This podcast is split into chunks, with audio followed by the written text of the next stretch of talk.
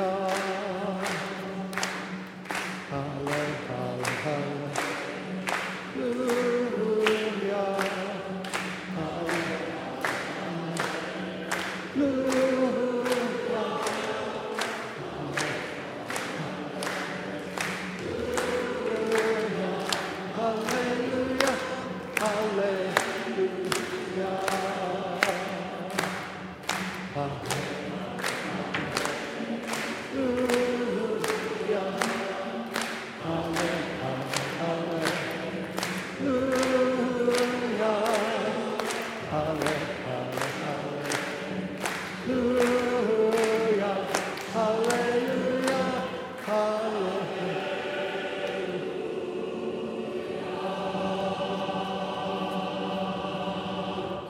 As I said when I first heard that, are we at the cathedral?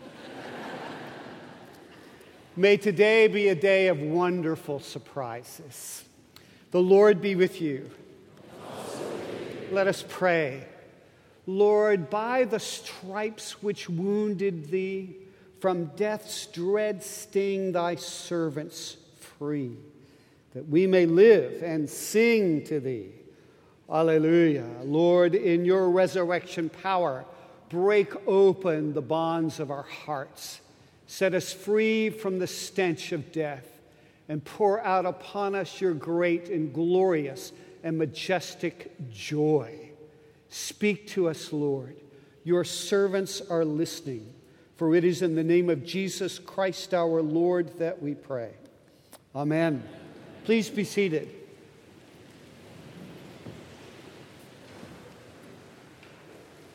As I was reading the scriptures this week, I was astonished both at how much I knew that the disciples in this story did not know yet.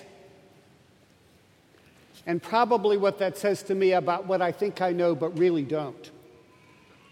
You see, what the disciples knew after the crucifixion was doubt, loss, grief, pain, anguish, sorrow, confusion, everything that they had hoped for was dead in Jesus. He had been in the tomb. Remember, they, they wanted to anoint his body. There was no sense among any of them that he was ever going to come back to life at all. And then they presumed falsely that because he was dead in the tomb, he wasn't doing anything. That's what you think of when you think of death. Activity's finished, it's over, curtains, this is it. But Second Peter tells us that after his death, he went and preached to the souls in prison, what we classically call the harrowing of hell. Listen to this by Denise Levertov. Down through the tomb's inward arch, he has shouldered out to gather them dazed the merciful dead, prophets, innocents, just his own age, and those unnumbered others waiting here in an endless void he is ending now, stooping to tug at their hands to pull them from their sarcophagi. Dazzled, Golgotha dust still streaked on the dried sweat of his body. No one had washed or anointed yet. All these he will swiftly lead to the paradise road. They are safe. That done, they must take, then must take place, that struggle.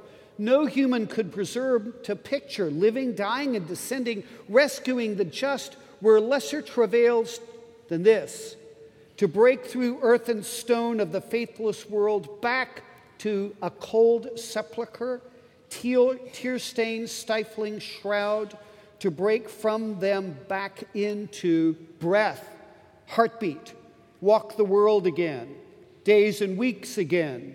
Wounds of his anguish opened, spirit streaming through every cell of flesh, so that if mortal sight could bear it, it would seem as if he was lit with light. But now, aching for home.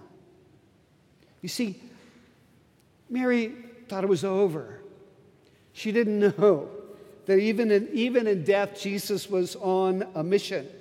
What was Jesus doing? He was going after the forgotten, after the abandoned, after those for whom life was only a distant memory. Their sense of loss and confusion and doubt shows us how much they didn't know, but it also shows how much we don't know. We think we have the intellectual capacity to perceive and see things right. But this passage points us to actually the, the limitations of our own depth. Terry Eagleton, an Irishman, which you'll hear later when he quotes some of the things he does, puts it this way An enlightened trust in the sovereignty of human reason can be every bit as magical as the exploits of Merlin, and a faith in our capacity for limitless self improvement just as much a wide eyed superstition as faith in leprechauns.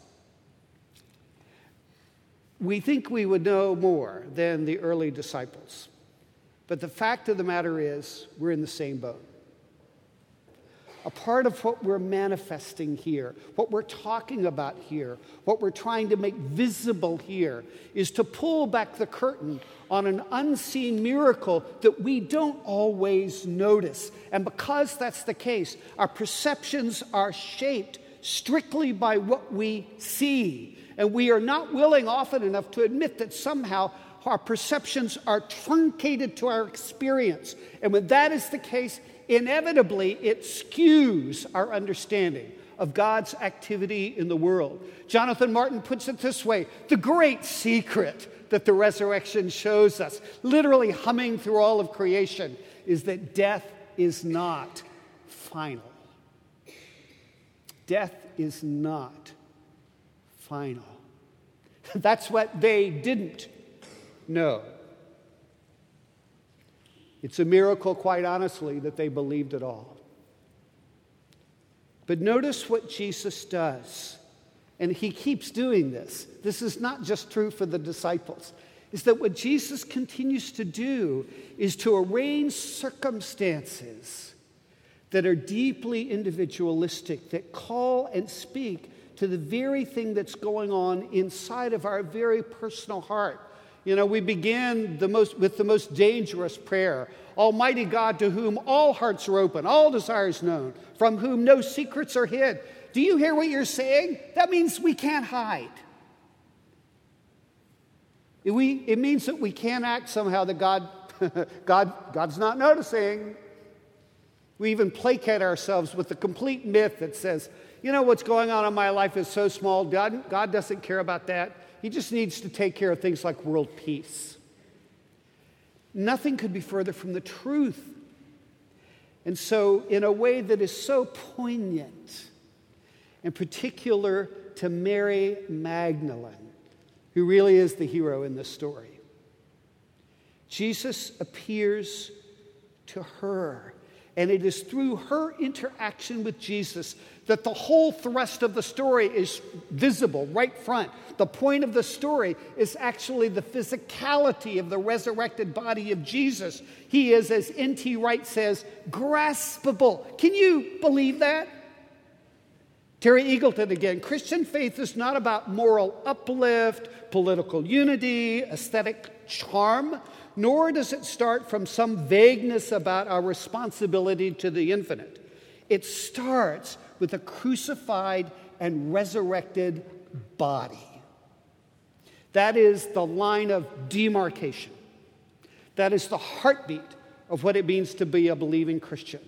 Either he came up out of the grave, resurrected by the stripes that wounded thee, the disciples could see it Touch my hands and my side, he would later say to them. Or else there's some very ephemeral idea about, you know, perennials die and come back again, things like that. That, I mean, I just want to say, so what? Because you see, the cycles of human nature, the cycles that are in created nature, do not get at the heart of what's happening in my life what's going on inside of me. Because you see, what's inside of me is a confusion of worlds, worlds inside of other worlds. All of my history playing itself out, reminding me, popping up in the absolutely most unexpected of ways. Surprises that I don't always welcome, mind you, thoughts that invade my heart. I think I'm pretty, doing pretty well. And then I yell at the person in front of me in the, while I'm driving my car. I mean, right? In other words, what I don't know about me is a lot. And I've taken quite a bit of time at self reflection. In other words, I need something bigger than the cycle of the seasons. I need someone who has literally conquered death, who in so doing is committed to completely conquering the death in me. Otherwise, I'm just another poor sucker trying to be good and not always succeeding. If that's what you want out of your religion, you're actually in the wrong place. We're not a bunch of suckers trying to be good. actually, just the opposite. We're a bunch of redeemed sinners who are learning how to care about each other even in the midst of the obvious nature of our sin. We're reveling in a God who is so deep in forgiveness, so powerful in overcoming the grave, that he literally pours life in us that we do not deserve. You see, that's the real twist in this story. The originality of God, who does not present us merely with a, as a wise teacher, a miracle worker, but a humble, fearless carpenter in whom the fullness of God is revealed. The Word made flesh, our flesh and blood. The Word expressed in the very kindness and mercy of God, even in the face of human anguish, our anguish. The very power of God against the forces of evil, including the evil that attacks you and me. The very wisdom of God speaking into our deepest human dilemmas at work in our life, even though we don't always see it or know it. You see, if your belief in God is still based primarily on an experience that you feel or something as nebulous as that, inevitably it will come and go. You want to keep going back to that feeling that you had and live with a sense of loss that it's not there. What God does is something far more deep and powerful that, than that. He cements in us his life changing nature. And it is that nature that literally creates a change inside of us that sometimes we feel and sometimes we don't. But the fact of the matter is, is that it is always there. The great secret in the life of a Christian is that even though it doesn't look like it from the outside, death is not the end, even for the Christian, and that God is at work in them, literally sowing seeds of eternal life that they never deserve, but He's giving it to them anyway, inviting them in, literally, finally, to glory, to that place where there is no pain, there is no grief, where God wipes away every tear from every eye. You see, today we shout, Alleluia, because we know that Jesus wins. Resurrection life has triumphed over death. Our anguish is not eternal. The grave has lost its finality. The sardonic laughter of hell has been silenced. Hell has been harrowed. The death, death is defeated. Sins are forgiven we, oh God, thank you, will not get what we deserve. But we are gifted with the grace of eternity. So, yes, Christ is risen, hallelujah. It is a statement of great triumph, even in the midst of profound and often human sadness. It's actually a cry of defiance. To say Alleluia in this broken and sinful world where confusion and fear reigns is to say literally to the powers that control our universe, You do not have the last word. Jesus is risen from the dead, and my destination is heaven. Let's go. and out of that begin to work with the kind of grace and measure that is only supernatural in the midst of a culture that is dying to sow seeds of light, life. You are the light of the world. A city set on a hill cannot be hid. So, in fact, this resurrection life is not a call to hide out. That's for the fearful. No, it's a call to step in, to say hallelujah even in the midst of political and social change, to say hallelujah even in the midst of the conundrums of human anguish, to be there is a steady place of solace, because that's who God is for us.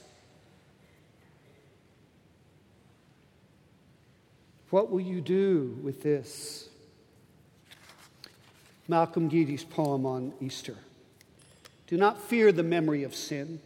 There is a light that heals, and where it falls, transfigures and redeems the darkest stains into translucent colors.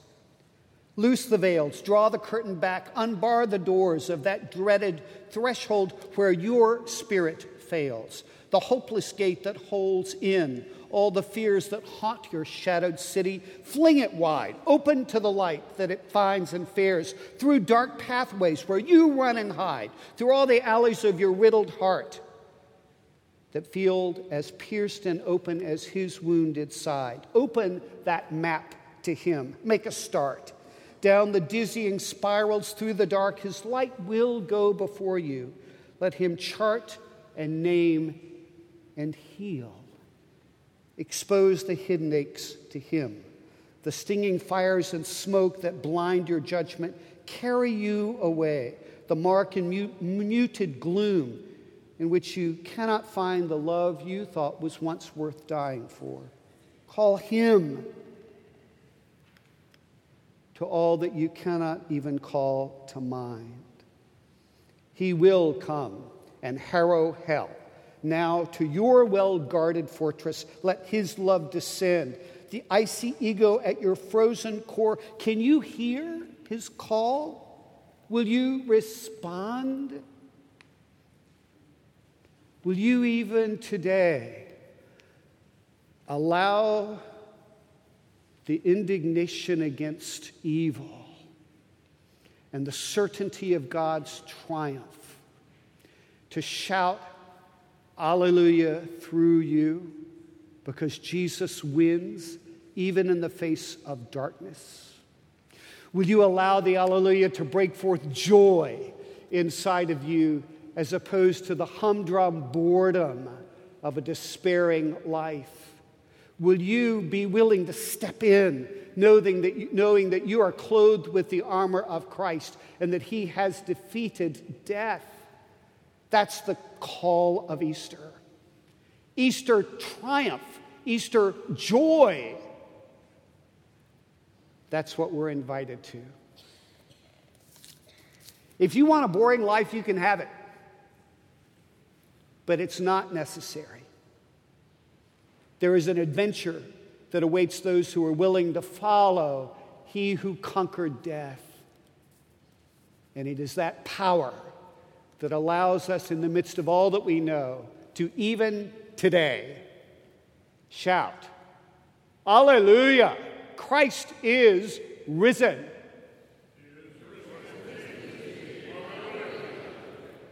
Amen.